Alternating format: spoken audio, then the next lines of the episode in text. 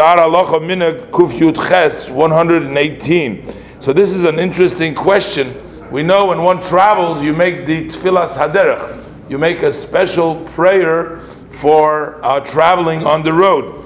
Now, uh, the question that is presented over here: Do you need to say Tfilas Haderech while you're flying in a plane? Is that called uh, taking a journey on the road?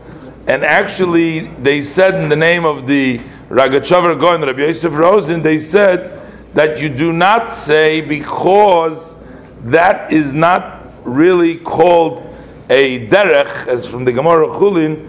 So tfilas haderech, uh, flying in the uh, sky is not derech, but the Rebbe takes issue with that, and he says it needs to really be looked into because uh, the prayer you don't have to meet exact criteria of derech. That's not the intent of this prayer. The main idea over here is that when you once you go out, leave your place, and you are going outside of the city, so that there can be uh, enemies, other things, which could be a place of danger. So, in the Rebbe's view, this is a problematic ruling not to say Tfilas Haderech. And further, the Rebbe says that in most cases, to get to the airport or to come from the airport, one still needs to travel certain distances from his home, and sometimes it's outside.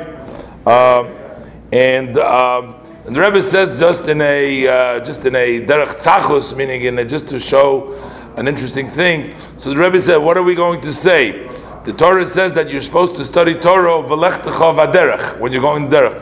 Are we going to say when you're flying you're not supposed to study Torah because you're not in a derech? That's not considered a derech. So um, it seems like the Rebbe's view clearly is without stating it openly, but it seems like the Rebbe's view is that one should say Tfilas Haderech while going even on a plane.